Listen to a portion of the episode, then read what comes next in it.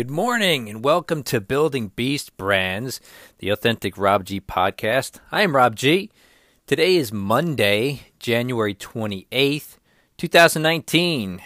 Coming up on the edge of February here and uh, right in the middle of winter, although it doesn't seem like it. It's, it was about forty-five degrees yesterday here in the tri-state area.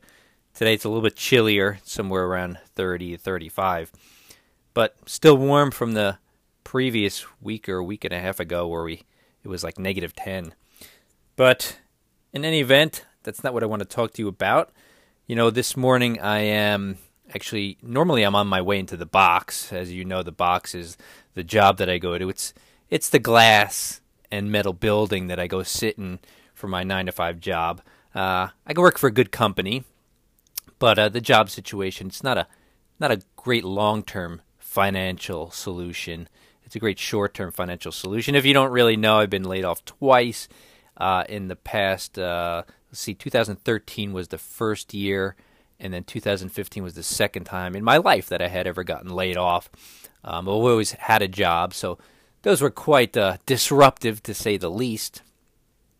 But after the second one, I decided to build a company outside of that. It started out as freelance, and I was going to just shore up uh, my job and kind of have a safety net to fall into should I get unemployed again. But the more I thought about it, the more I realized that uh, it's very tough to get a job. It's definitely very tough. It was, I should say it's very tough for me. I don't want to put that on you. You may have a different situation, but it was tough for me. Uh, the first time I was, uh, let's see, forty-five years old. The second time I was forty-seven, forty-eight years old. And as you, ageism is a real thing, ageism. So I think as you get older, it's definitely harder. They always want to hire a younger gun at a cheaper price, so you become less marketable as you get older, unfortunately. But you know what doesn't discriminate? The job world does. What doesn't? The business world. The business world doesn't care about your resume. The business world doesn't care about your skill set or your your any anything that traditionally getting a job has to do with. You know, your clients never ask you for your resume. The clients just want to know, can you get results for them?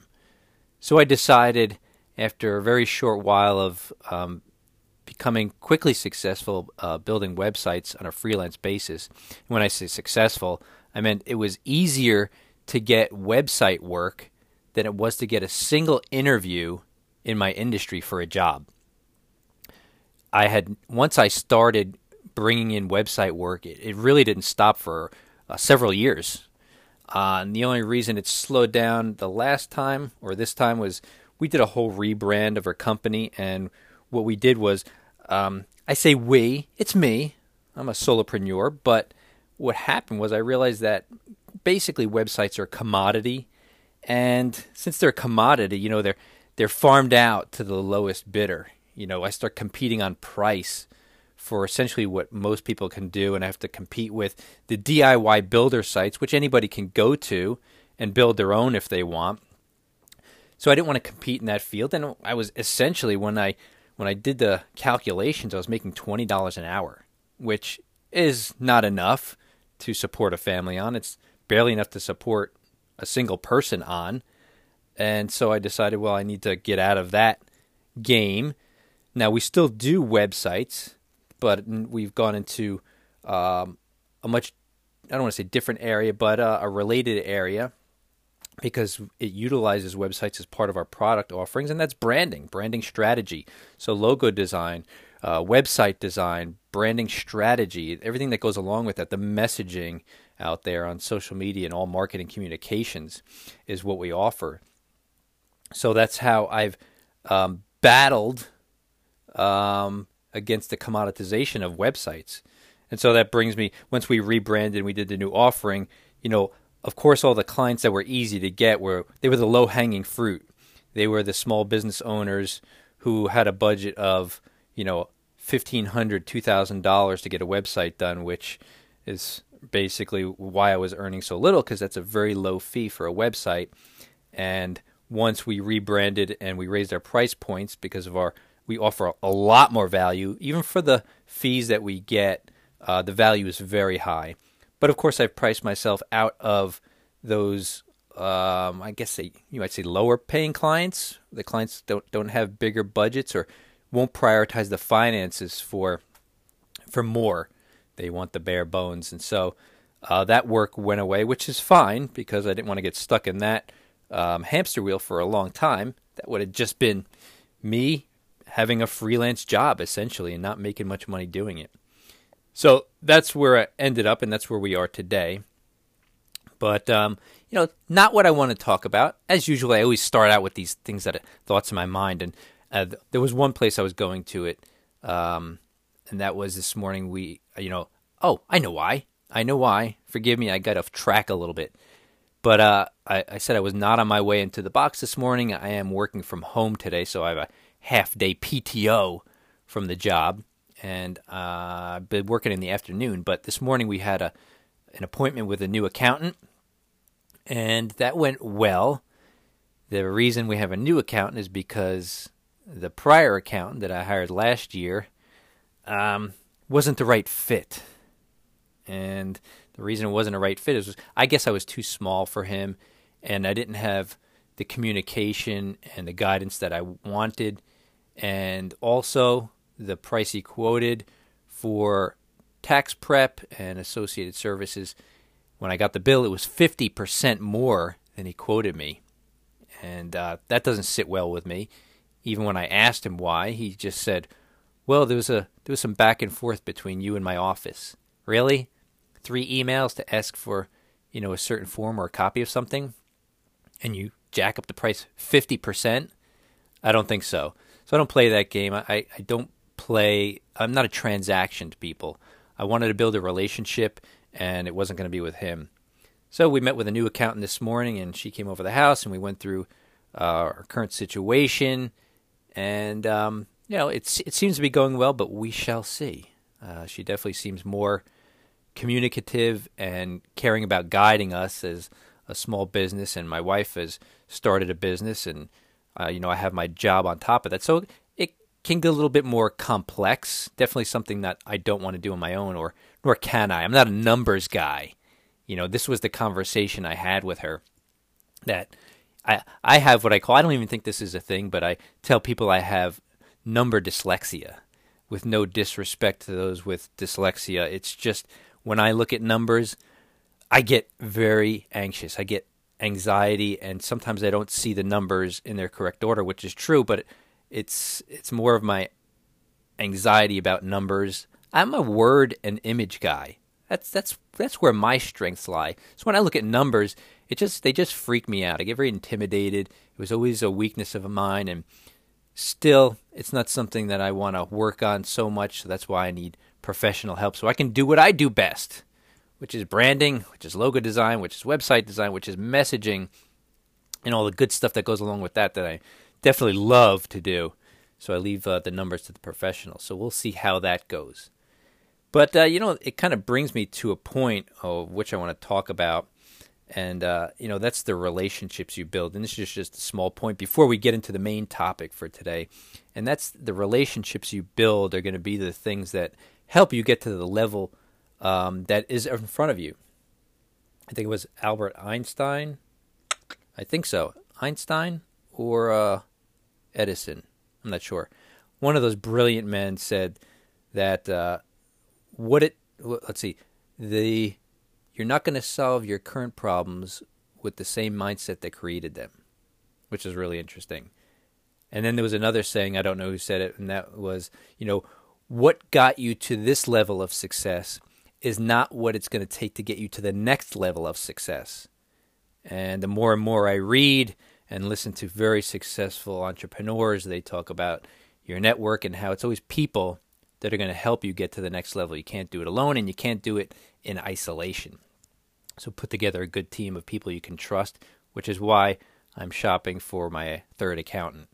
Anyway, not the topic for today, but I want to talk to you about something that is equally important. As I was reading a few articles this morning, uh, I was uh, going through my Twitter feed and came across some articles on uh, on Inc and then on Entrepreneur. I read this article um, having to do with branding. Of course, that's the world I live in. And it talked about um, basically how when you brand or rebrand, that it is somewhat of a commitment. And I thought to myself, you know, that's uh, an area I really don't touch on too much, but it does dovetail into something that I do talk about more often, um, and that has to do with fear as well. But the whole idea behind branding or rebranding, if we can just um, set the stage a little bit, it's that when you brand or rebrand, it is definitely a change from what you are used to. You know, if you are the um, person who is running the company and you're the company that is being branded or rebranded, we'll just say branding in this case for ease, it's that we're changing something. We as the branding company are changing something in you, in your company, that you're not used to. And this is not something, you know, a brand is not created. It is discovered inside you. It comes out of the essence of the company and usually of the founders. And we go from there in a, a deep dive discovery session. We pull out the brand that is innate inside you, and we just help bring it out. We we we evolve it. We form it. We let it take shape on a, on a somewhat organic level, but we do coax it out, and then we develop a strategy for it, and then help you amplify it across the web to your audience. And so that a lot of times that comes with change. Most of the time, and change, as we know, is very uncomfortable. When we're not used to something, sometimes we fight against it. If we get in a groove, and this is especially true if you already have a level of success and you become a little complacent, but yet you want to grow. So there's this internal dialogue and struggle that we have as business owners thinking, you know, I want to, we're doing well, I want to do better, um, so we do need to change something. But then there's this always, well, we don't want to change too much because if we change too much, I might lose some business, and we don't want that. So somehow we want this, we want this uh, assurance that whatever we put in place is going to help us grow, and if it doesn't, we should abandon that. And it's really interesting because if you think back into the early days of your business, when you're first starting it, and you're bootstrapping, and you're working long hours, and there's little income, and you're just trying to get, you know, you know, the next client and more clients, and you're building your, your, you're doing your marketing, you're doing whatever you got to do to get this business going. It's very energizing. It's, it's very kind of uh, chaotic and scattered, and you don't know what, quite what works yet, but you're finding out, right? So you take all these risks, you take all these chances, you do all these things at a time when you, you have no money and you basically have no time because you're spending all your time just building this baby, right? So what happens? You have to try new things so you can find out what works. And then whatever works, you pour some gasoline on that fire and you let it take you to a new level. And you're finding your way. You're blazing a path. But something happens once we get to a level of success where we feel like we're humming along and the anxiety plateaus a little bit. You've got some processes in place and they're locked down and you understand who your customer is. And so you've got steady sales and now things are humming along. And that's what we're talking about. Now you want to get to the next level. But what do we do? What we don't do is we tend not to take any more risk. We start tempering the risk because we don't want to lose what we have. And that's where the problem comes in. You see, when you brand your company at that point, it's going to be a change in your company's perception in your customers' eyes. You're you're going to lose some customers as you state who you are, what you stand for, the values of your company. You know, some of your current customers won't like that so much. Well, that's going to be the case, and some will like it, and they'll stick with you. But you know what's going to happen? You're going to attract new ones who hear about you because they've heard about you from your loyal customers, and they will become customers. So, and it seems like you're trading customer for customer, and so what is that? That's still a plateau. Well, the one of the things I talk about a lot is in terms of fear, and this is why, as far as building beast brands, you know, if you want to learn more about, you know, what goes on inside the making of a beast brand and the thoughts that run across this brain, you should definitely find me across the web on Twitter and Instagram at Authentic Rob G, over on YouTube, my channel, Savvy, S A V V Y with Rob G, uh, where I talk about business ownership, my journey with branding, and uh, productivity. And you can get some thoughts there, more thoughts on this kind of stuff. But, you know, fear is something we have to contend with, and a lot of times we don't recognize it as fear. We just look at it as we're being cautious. You want to, we want to be strategic. We don't want to rush into anything. Um, and, you know, that is because of fear. Look, when you when you're starting out, and this is, you know, part of my journey right now is we're still building. I feel like, you know, it's been a couple of years, and we did a an entire rebrand uh, just last year, as I had stated earlier.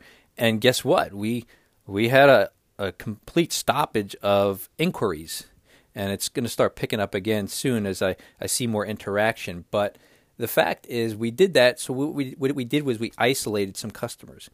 But listen, branding is a long game. This is not something where you implement and you see immediate uptick, because, you know, we help you build this beast of a brand and you get excited about it. And because you're excited, you think immediately your audience is going to be excited. All your customers are immediately going to be excited, same as you. But they're not with you in the process. They don't have the same goals that you have. All they know is they purchase from you. And their perception might be a little different. And they definitely don't care if you want to see more growth in your business. All they care about is, does your company uh, you know, solve a problem in their life? But if you don't overcome that fear and realize this is a long game, then you're going to cut it short. And this is the point of the whole topic on today's podcast. We're talking about a commitment to, to continuing the program, all right? I heard this saying a long time ago that just always made sense to me. And it's the, the quote is this. I don't know who said it. As far as I know, it's just anonymous, but uh, I've heard it before. It says, commitment to continuity creates emotional stability. Commitment to continuity creates emotional stability. And what does that mean? It means that you have to commit, persevere, be tenacious, do not veer from, to the continuity, the continuous effort and activity that it takes to move forward. And what does that do? It creates emotional stability. Why is it emotional stability? Why is that a thing? Why is that important here? Why? Because we are emotional creatures by nature, and even though we like to say that we make decisions based on logic, studies say otherwise, and my experience says otherwise, and deep down, if you really thought about this, you would know that it's true as well, that we, as human beings, make decisions based on emotion, and then we back it up with logic. Why? Because we want to seem smart. We want to seem like we make intelligent decisions to our peers. So we'll back it up with reasoning. Why? Because when you have a conversation with somebody, it's always reasoning that makes you seem smart. If we say, well, you know, it just made me feel good to do this, and that's why I made this very expensive decision, then people would think that we were, you know, coming apart at the seams, that we were being completely um, illogical or unintelligent, that we would be doing something on a whim because it feels good. And if you, if they perceive us like that, well, we kind of lose a little bit of status in their eyes, and we're afraid of that. And that's where fear kicks in again. But what needs to be done is that whole quote is you need to continue down the path, because once the excitement of the brand kind of wears off and settles in a little bit, the only thing you're left with is your continuity, your commitment to continually following through on that strategy, that you have to continually work at it day after day and amplify it three months, six months, nine months, twelve months later, through eighteen months, before you can really start to see its effects taking place. Now, there's no exact period of time, but, you know, you give a range in there. The point is you have to keep at it. You have to make sure that not only you as the leadership and the, your, your leadership team understand this and buy into it. You have to have their buy-in, but that means all of your team, the entire company. You need to get with them. You need to be the leader who says, look, this is who we are. This is our brand. And even though this is different from what you're used to, we all need to follow this course Because guess what? You're going to have people inside your company that are not going to buy in. They're going to be resentful of the change within your company. And you may lose them. But listen, you want people on board who are going to row in the same direction as you. Otherwise, you're just going in circles. Does that make sense? So you're going to want that buy-in, and you're going to want that commitment from your entire leadership team. You know, leadership filters down in a lot of cases. They are looking to, the people are looking to the leader to establish direction, to be strong about it, to state it and not waver from it. People get destabilized when they think that you don't know where you're going or that you don't believe where you're going. They get destabilized, and it makes them very nervous, at least if they don't totally buy in. If they see you commit to a, a direct path, they'll feel more confident in your leadership, and after a while, they will be on board. So this whole emotional stability to, Uh, thing here. Again, um, this is something that you are going to have to deal with in terms of the fear of it. You know, you have to shove that fear aside, and you have to commit to living your brand on a daily basis. This is not um, something down on paper. This is something you live. Uh, one of the other articles that I read this morning did talk about this in terms of why customers buy from certain companies, that especially now with the millennials, um, starting to really make major purchasing power in our economy as they all come of age and start making some money, um, they are aligning their purchases with companies who have similar values. It's not just based on uh, service and product and price. It's rarely that. It's do does this company believe like I believe? Because that's who they want to support. And if you don't live it on a daily basis, um, that's going to come through. We live in an age with celebrity C E Os where uh, C E Os of major corporations have reached a celebrity status, and they're being followed on social. They have T V shows. You know, Marcus Lemonis of The, the Profit. Does anybody, you know, if you've watched him or never heard of him, if you've watched him for the first time, you may think, oh, look at this guy on this show. Who is he? This guy's a C E O of a billion dollar, at least a one billion dollar company. There's a Camping World, but he does um, head up a bunch of others. And this guy's a, a billionaire. But, you know, people think him as The Profit, the guy on C N B C. You know, I think he's fantastic because he's just, he's definitely about some of the right things. He, he believes in, in respect, and he believes in people before he believes in profits. And so those values have to be stated out there. And if you're not living them on a daily basis, there'll be a disconnect with your audience. That disconnect is going to cause people to unfollow you. I don't mean just on your Twitter feed. I mean, they're going to unfollow. They're not going to buy from you. And you want to be able to create that connection and keep that connection. That's why really branding is the essence of who you are anyway. So it shouldn't be something contrived. It is something that's discovered and evolved and amplified. So I want to hear what you got to say. I want you to hit me up across the web. On Twitter and Instagram at AuthenticRobG. Over on YouTube, my channel, Savvy. I want you to check those videos. I want you to spike the comments below. Hit that subscribe button. I've got great new content coming up regularly. And I also want you to head on over to Unleash My Beast Brand dot com, and I want you to see our branding, give you a little idea and insight on who we are. Maybe if this is a little confusing, you can look at that and you can see how definite we are and on who we serve and what we're about. And it's that specific and definite direction that you want to establish so people can align with you. So um, talk me up. I want to hear your questions. I want to hear uh, what you want to hear on future podcasts. In the future, we'll have uh, great interviews with uh, with entrepreneurs, people in branding and business. Um, you'll get lots of value inf- information coming ahead. So I want you to subscribe to this podcast right now, because this is the end. This has been Building Beast Brands, the Authentic Rob G Podcast. I am Rob G. Thank you for listening, and have a great day.